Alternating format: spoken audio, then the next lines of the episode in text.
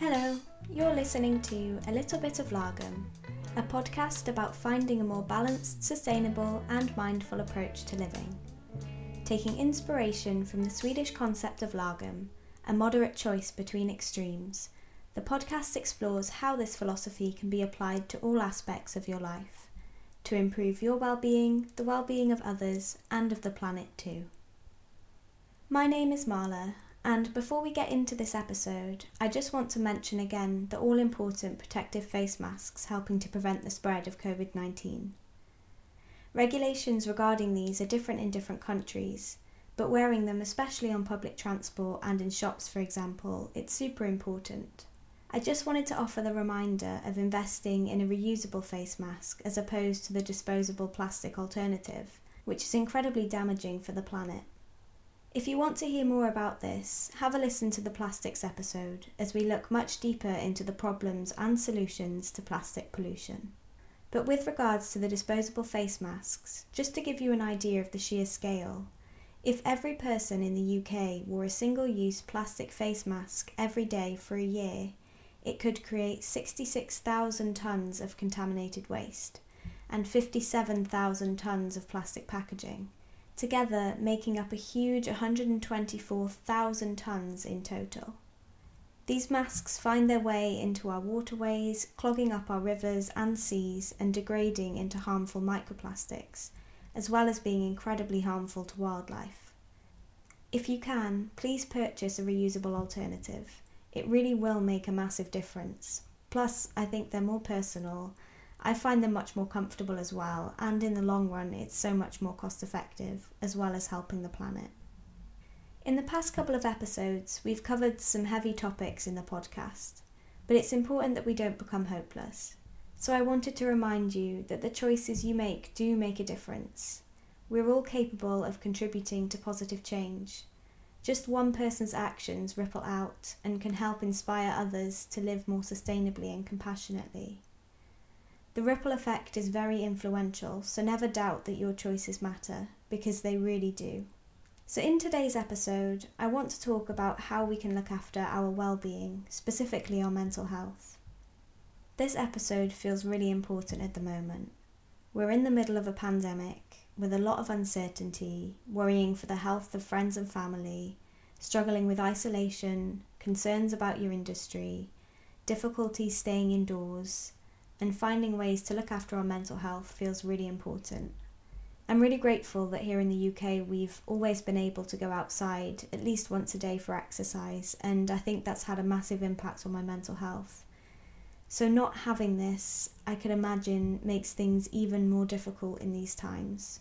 So, taking a look at how to look after our mental health really is so important.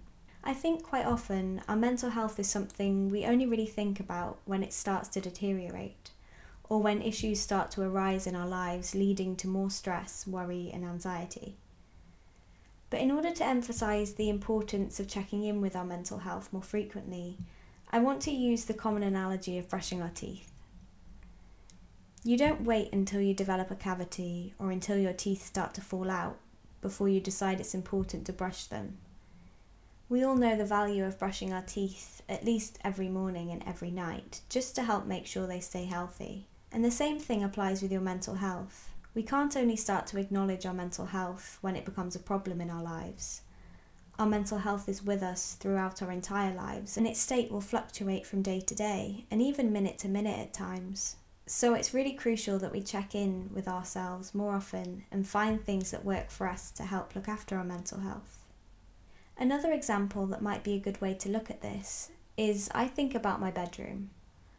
So if every night before I go to bed I do a bit of a tidy up or a declutter, then it tends to stay a bit more tidy and more manageable. But if I decide to completely neglect it, and especially at the moment when we're spending so much more time in our houses, you can see how quickly things start to get out of place and start cluttering up your space. It tends to hit a point where it becomes very overwhelming to even begin to tidy up because it's really hard to know where to start. So, with our mental well being, if we factor in a bit of time into each day to do things that can help bring us joy, keep us focused, and just to check in with how we're feeling, and have a means to outlet any frustrations or worries, this can really help not only to prevent escalation of negative emotions, but also to help us develop strong strategies in times when our mental health is in a more challenging place. My mental well-being is something I've really had to work on and find ways to support since my early teenage years, and it's come with a lot of trial and error, still to this day. But I've started to find things that seem to help keep me in a more positive place and things that really help when I can feel my mental well-being deteriorating. Before looking into the Lagom outlook on well-being and suggesting some more specific examples from my own experiences, a point I really want to mention is talking about something I've found really impactful on my mental health and something that feels really important at the moment. And this is in relation to the news and social media, specifically assessing how much is too much for each of us.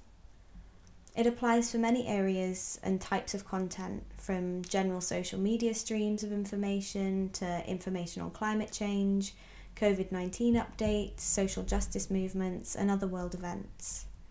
It's incredibly important to keep ourselves informed, to educate ourselves and know what's going on, as this helps motivate us to make better choices to protect the lives of others and of the planet. I also think it's vital to notice the impact this information has on your well-being in comparison to the knowledge that you gain from it. You want to stay in a place where you feel motivated to make positive change and not defeated and hopeless. For example, with regards to the Black Lives Matter movement, which is an incredibly important social justice movement, education about black history is crucial, and recognising how a society centred around white privilege is incredibly unjust and oppressive to minorities. But how do you balance this so that you can take action rather than feeling overwhelmed and overly guilty, which isn't going to benefit anyone? I've found that dedicating some time each day, or however frequent feels manageable for you, to research and educate myself about incredibly important issues like Black Lives Matter, the environment, what's happening in Yemen, for example, updates on COVID 19 regulations, and all other aspects of injustice and problematic issues around the world. I found that because of my personality, I want to do everything all at once, learn as much as I can, and try to bring about whatever positive change I can. But there's so much to learn and ways to educate others. I wanted to find a way to keep this continuous and sustainable so that the momentum doesn't die out because it's crucial that we don't allow the momentum to die out. I just want to talk a little bit more about the Black Lives Matter movement and why I feel that we really need to take a step away from our ego and recognise the parts of ourselves we may not have wanted to admit were there. For example, for me, this was realising my ignorance to the extent of white privilege in society and how that's bringing so much oppression and injustice. It's important that we allow ourselves to recognise this so that we can move forward and advocate for change. I don't think anyone would want to consider themselves racist, but that isn't enough to confirm that we haven't displayed racism. Being anti racist is essential, as just because you may not have actively displayed racism in a conscious intent to harm doesn't mean that you're not still complicit. For example, through benefiting from a society built on the foundations of white privilege and not actively trying to change that system. As a white person, I'm benefiting from a system that is oppressing others, and if we're not pushing back against that and actively trying to change that, then we are complicit in an unjust society condoning racism, and that's not a society I want to be a part of. It's really important that we become aware of these things and not becoming defensive, but instead to channel our energy into learning how we can do better and make the difference that needs to be made. I'll leave resources in my blog post on my website linked to this episode, and this will include some good education resources, petitions, accounts to follow. And I also encourage you to keep speaking with people, have the uncomfortable conversations, because without doing this, how can we learn to do any better? And I just want to quickly mention the importance of being able to manage our emotions in these areas using any upset and frustration to fuel positive change rather than letting the emotions interfere with our ability to make change happen. This is something I've experienced a lot. There's a risk of burnout if you don't look after yourself or have an outlet for your emotions. using them to fuel my motivation to help make a difference has really worked for me, as opposed to allowing the feelings of overwhelm or hopelessness get in the way, because that really doesn't help anyone. But taking the time to look after our mental health is so important. I know that this can be really challenging, at least I find it can feel quite selfish to take time to look after ourselves when there are so many terrible things happening in the world. But if we haven't taken the time to look after our own well being, how can we be in a position to help others and continue to do so? I hope that some of the things I share in this episode can be of use to you, or maybe inspire you to try and find the things that you want to try and factor into your days, which can help make you feel that bit better, or make the difficult times and turbulent emotions that bit easier to manage. So, first of all, what is the Lagom outlook on health and well-being? And just as a reminder, Lagom is the Swedish philosophy of living with more balance and limiting excess in your life. This idea of a little bit and not too much. So the Lagom outlook focuses on sustainable happiness. It's not about striving for heightened levels of joy, fun, and excitement all the time. If that was the case, you wouldn't really notice you were having fun, since it would just become the norm, taken for granted and appreciated less and it would probably be quite exhausting also. It's about finding this underlying contentment, appreciation for what you have, and accepting the difficult feelings when they arise. Leading on from this, I think it's important to consider how you define happiness and think about what does it mean to you to be happy? For me, happiness includes a sense of peace, a calmness in my mind that can be supporting of the situations I'm faced with at that time, rather than trying to root my happiness in something external. Although, that being said, I do definitely find happiness when I'm in nature, and maybe that's because it gives me that space to be more present and appreciative and to slow down a bit. So maybe there's something about balancing the internal and the external I do believe that happiness is something that comes from within, but it can definitely be supported by your environment. And when those two come together, I suppose that's when you can experience the most special moments. It may be relevant to also shift your perspective of what happy means to you, so that it doesn't become this tangible, material thing that we try to strive for, leading to a lost sense of appreciation in the little things and in being present in what actually can bring a lot of joy. As much as we may like it to be, happiness is not a constant. It's much deeper than thinking, when I get X, Y, or Z, then I'll truly be happy. This idea that when I get my dream job or perfect partner or house, that then I'll be happy, this is very rarely the case, as it doesn't really work like that. This makes me think of a quote by the artist Henri Matisse, who states, There are always flowers for those who want to see them. It draws attention to this idea of perspective and how perspective shapes your experience and ultimately how you feel in relation to your experiences through how you choose to interpret them. And this leads on to the Lagom outlook of having a growth mindset as opposed to a fixed mindset. When things don't go as planned, you can take this as an opportunity to practice the acceptance of failure, reflecting on what you've learned and keeping that with you, because you'll likely do much better the next time that situation arises. So I think learning not to fear failure and to see it as an opportunity to learn is really crucial. That way, you can build resilience and develop more skills, self awareness, and acceptance and also have a bit more freedom to be creative and less self blocking. I can definitely relate to this a lot. When I was in school and even in training, I think I had such an innate fear of failing and disappointing people that sometimes I wouldn't even let myself try things because I was so afraid of the disappointment or letting someone down. And yeah, I think failure is inevitable and there's so much to learn from it.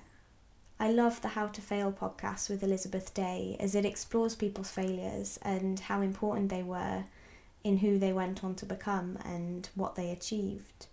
I think it's a really lovely way to reframe failure and that it's not something to be afraid of or to shy away from, but really something that gives you the chance to learn so much and grow as a person. While I'm on the topic of podcasts, I also want to mention a podcast that I came across called the Lagom Mind Podcast.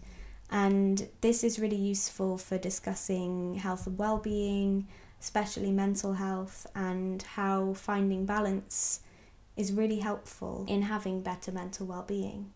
There are some really interesting guests on there, and they have some really nice perspectives on how they find balance for their mental well-being. In such a technological world, we've become so disconnected from living things and the natural world, and I think taking time to reconnect really does wonders for our health. It can't be natural to spend most of your day staring at a screen and looking at your phone, and being in nature does something really wonderful with helping you reconnect to your values, appreciate the little things, and recognize that there's no such thing as perfect. You know, when you look in nature, nothing is perfect, but it's all beautiful. And I think if we tried to take that approach into other parts of our lives, that that could be really useful. So, with regards to exercise, we're often told that exercise is good for our mental health, and in many ways this is true. But I really like the Lagom thinking of this because it veers towards the idea of motion as opposed to exercise moving in nature and in a way that feels good, and that this is something that really boosts your feelings of well being. It's so valuable to incorporate movement into your everyday. You don't have to be running marathons or taking spin classes to get the really wonderful benefits of moving your body. If you enjoy those things, then that's wonderful, but if you don't, don't feel like you have to do them. Simply going for a walk or doing a bit of yoga or whatever way moving your body feels good for you is incredibly valuable. So I just thought I'd ask what ways could you find to move your body this week that you could look forward to and enjoy? This could be something simple like a walk with your family or a friend, or taking a more scenic route if you walk to work, maybe going for a cycle, doing some yoga, or if the weather's nice, maybe doing a bit of gardening or even just putting some songs on when you're in your bedroom and having a bit of a dance to a song that you love. It's all really valuable and has such benefits for your well-being. So there's some of the outlooks Lagom takes on well-being, and you can see they're still very much rooted in a balanced approach. I thought I'd share with you some of the things that I've found useful in the hope that maybe they can be of benefit to you also. So I thought I'd start by taking a look at my morning. For me, I'm definitely a morning person, and it's really nice to take some time for myself and set myself up for the day. It really helps me feel prepared for the day and puts me in a good mindset for what comes to follow. A couple of months ago, I listened to an interview on the Deliciously Ella podcast, and it was with a man called Hal Elrod. And he has written a book called The Miracle Morning, where he talks about six steps to set you up for the day. Now, six steps may feel like a lot, and they might not all be useful for you, but I've found at least some of the steps have made it into my regular morning routine. And in a way, it's helped me form more of a routine for my morning, which helps me feel more ready to approach the day ahead. The way you start your day can really set a tone for how it means to go on, so it can be really useful to see what works for you in your morning to make you in a better mindset for the rest of your day. If you want to see all the steps, then check out the podcast episode or you can read his book. I'll leave the links on my website on the blog relating to this episode. I do just want to stress again though, I'm very much a morning person. I tend to be more productive earlier in the day, so I do try to incorporate quite a few things in, especially over lockdown, and it's really helped my well-being. These include moving my body, and this looks different on different days. So it might be doing some yoga, going for a run or a walk, cycling, or since I'm trained as a dancer, quite often dance is incorporated sometime during my morning, although this has definitely been a lot more challenging during lockdown. I always like to find time in the morning to do some writing. I find this super helpful and whether this is in the form of stream of consciousness writing, which is when you just write continuously for however long, you can set a timer and then just continuously write. And I find that that's a really great way to just get thoughts out of my head and down onto paper. So I've got more headspace then available to really focus on what I'm doing with the rest of my day. I also like to set intentions for the day, just maybe a few things I want to try and get done or outlooks that I want to try and keep. And yeah, just having a couple of goals so I feel like I have more focus and the day doesn't just get away from me. Also, something I found really useful is expressing gratitude, just finding three things that you feel grateful for in the morning when you wake up. And these don't have to be drastically huge things. It could be that you're grateful it's not raining, or that you've started a new book that you enjoy, or that you found it easy enough to get out of bed when your alarm went off. So they don't have to be big things. And I find that it really helps me have a more positive outlook than when I go into my day. Another thing that it took me a while to get into, but I've actually found quite a lot of use in it now, and these are affirmations. Now, at first, I found this incredibly jarring. It didn't feel right to try and tell things to myself, even if I didn't believe them, in the hope that at some point I'd start to. And this way of affirming things is still not something I'm comfortable with, although I know it does work for a lot of people. But for me, I find more pragmatic and realistic statements that I feel like I can really relate to myself are really useful. So these might be things like I am learning new things and developing in whatever area, or I'm motivated to try and learn this new thing, or I'm caring and I know this because things that I feel like I can actually ground in something and in that way, that makes me feel more positive as opposed to just trying to force myself to believe something that feels a little bit too far away yet. But as I said, this is just my interpretation, and these things work differently for everyone. Also, I'm a massive advocate of breakfast. I'd be incredibly moody without it. It really helps my energy levels, and especially as a dancer, when I would be going off to work and have a morning class, if I'd not had breakfast, that would definitely not go well for me. It's also really nice to have that time to eat my breakfast in the morning, either in silence, listening to a podcast, or just having a chat with someone in the house. It's really nice to take that time, and I always make something that I really enjoy for breakfast, and I think it is maybe my favourite meal of the day. I do also sometimes read a bit in the morning. This was definitely more the case when I had more of a structured working schedule.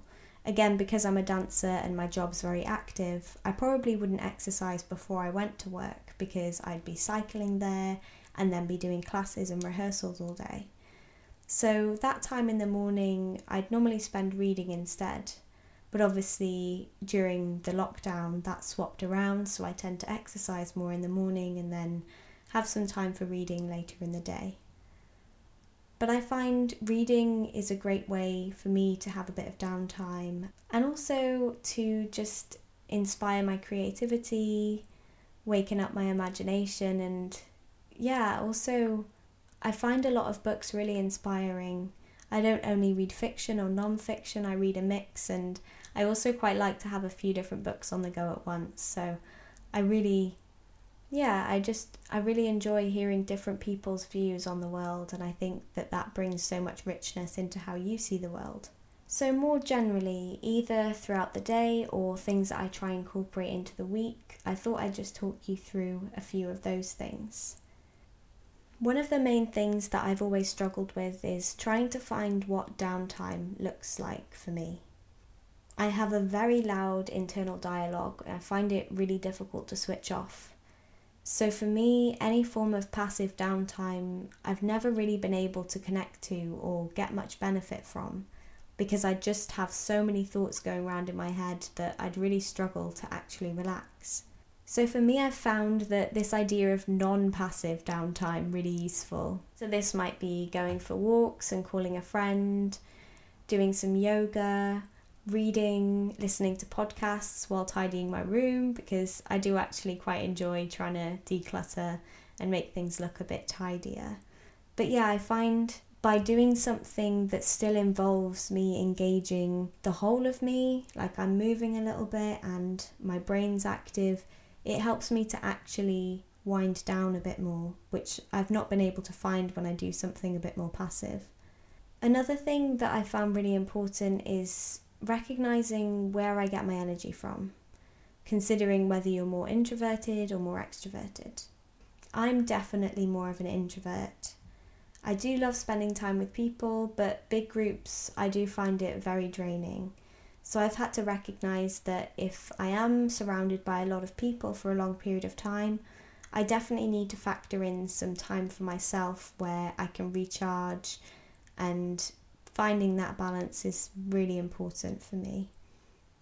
I find that I do get energy though if I'm spending time with maybe a really close friend or a couple of friends. That can be something that leaves me feeling really energized and not drained at all. So it's just important to recognize for yourself what gives you energy and what kind of takes out of you so you know how to balance that. And going off that, I want to draw attention to the idea that it's okay to say no sometimes. That's something that I still find really difficult. I love to help people out with things and I love keeping busy, but you do have to recognize you need a certain amount of time for yourself. And that's okay and isn't something you should feel guilty about. And I still definitely struggle with that, so anyone else who does, I completely relate to you. It can be really difficult to take time for yourself and feel okay about it, especially if you're saying no to something else. But just know that you can trust your intuition and do the thing that feels right for you. Because if you give that time to yourself, you'll be able to offer more of yourself to others and help them in the future. Very similarly to the Lagom notion, I really love moving my body. It makes me feel so much better mentally and physically. It makes me feel very connected to myself. And yeah, I've always been very active and I've loved being active, whether that was sports in school or dance classes, dance training. I also love running, yoga, and yeah, even just going for a long walk is something that I really enjoy. And I've developed a really strong value on how it makes me feel and valuing what my body can do as opposed to being rooted in what it looks like. I think, especially in this generation with everything on social media and things being very image driven, it can be hard not to get sucked into that prioritizing how you look or what you should do to look a certain way. But really, that doesn't matter if it doesn't make you feel good to be doing those things. I think it's so much more important to find ways that make you feel great because ultimately that's what's going to bring you more happiness, not a superficial image that doesn't really bring much to your life. There was a period where I was growing up where I wasn't able to be physically active, and I think because of this, I'm now so grateful for having the possibility to move my body and the wonderful benefits it brings. It really does bring you a lot more appreciation for yourself and your body by yeah, challenging yourself and seeing what you're able to achieve. And I really do believe it does wonders for your well being. I know though a lot of people may not enjoy exercise, so again, I'm going to stress the importance of finding the little bits of movement that bring joy to you. You don't have to engage in the things that you really hate because if you do, you're not going to stick with them, and that's not going to be very sustainable. So it's all back to this idea of balance and moving your body in a way that feels good for you. I also notice in terms of my eating patterns and what I'm eating really does impact on my mood. I'm someone who eats multiple times a day, and maybe this is partly rooted in the job I've done and kind of the upbringing I've had. I've always eaten very regularly, and so missing a meal things like that really will impact on my mood. I'm definitely someone who experiences the hangry feeling. And I think, to be fair, all of us probably would benefit from eating more regularly and making sure that we're having a balance in our nutrition. And for me, a way to ensure this is if I am having a bit of time where I'm very busy or it's a lot more challenging, or my mental health is not in a most positive place, I always have emergency batch cooked food in the freezer so that when I am having times like that, I have something that's been home cooked and I know will be nourishing my body, I can just heat it up and I don't have to think too much about it. So that's something that I find really useful.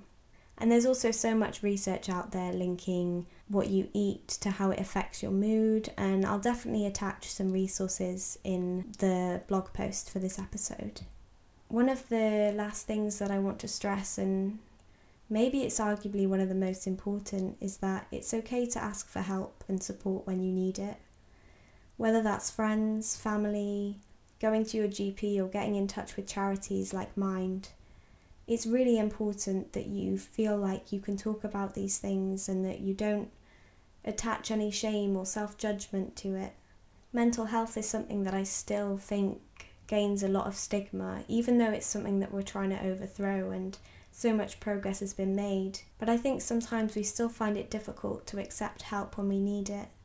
But I want you to know that if you do feel like you need support, you're 100% worthy of accessing that.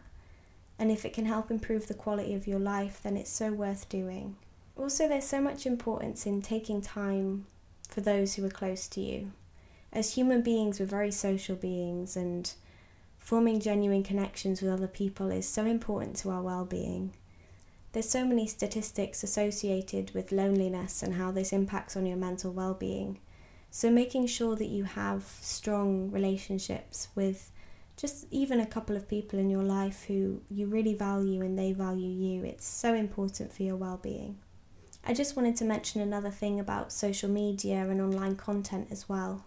Making sure that I have time away from my phone and away from my laptop, just away from screens in general. So, what I found really useful is putting my phone in a drawer for a couple of hours and just doing other things that don't involve screen time. And it's really, really nice to have that time away from it, and it really does have such a positive impact for me anyway. Another way people do it that they find useful is turning their phone off a couple of hours before they go to bed or not turning it on again until a couple of hours after they've woken up.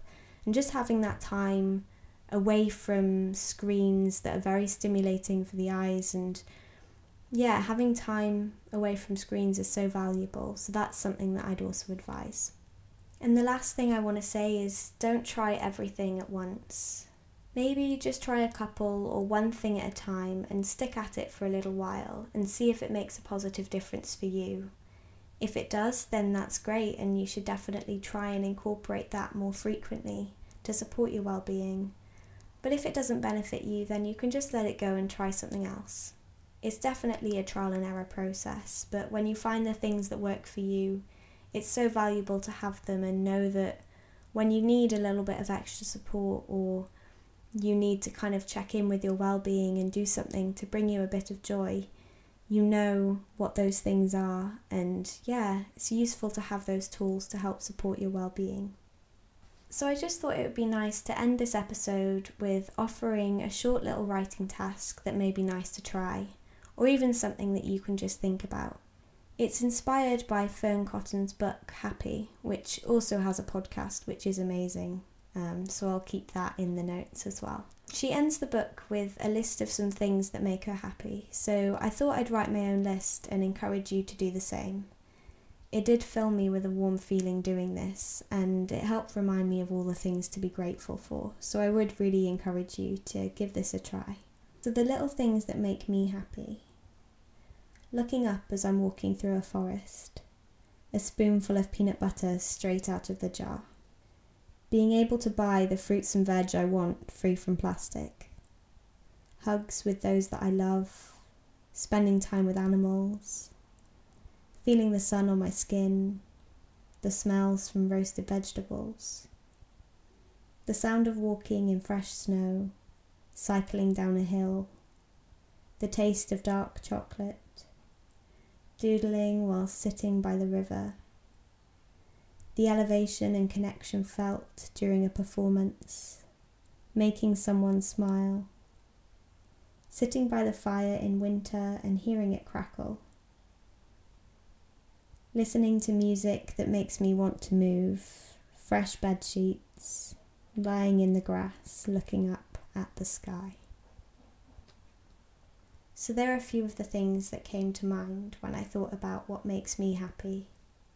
So, maybe consider for yourself what it is that brings you a bit of happiness. So, that's it for today's episode. I really hope it's proved useful, and if so, please share it with family and friends. You can also find us on Twitter at Little Lagom, and I'll leave the link to our website and Patreon page in the episode notes. If you have any thoughts or questions about the episode, or any information you'd like to share, talking about the things that maybe bring you happiness. Or even if you just want to say hi, I'd love to hear from you. You can email me on a little bit of lagom at gmail.com. Thank you so much for listening. I really appreciate your support and we'll talk to you again soon. Bye.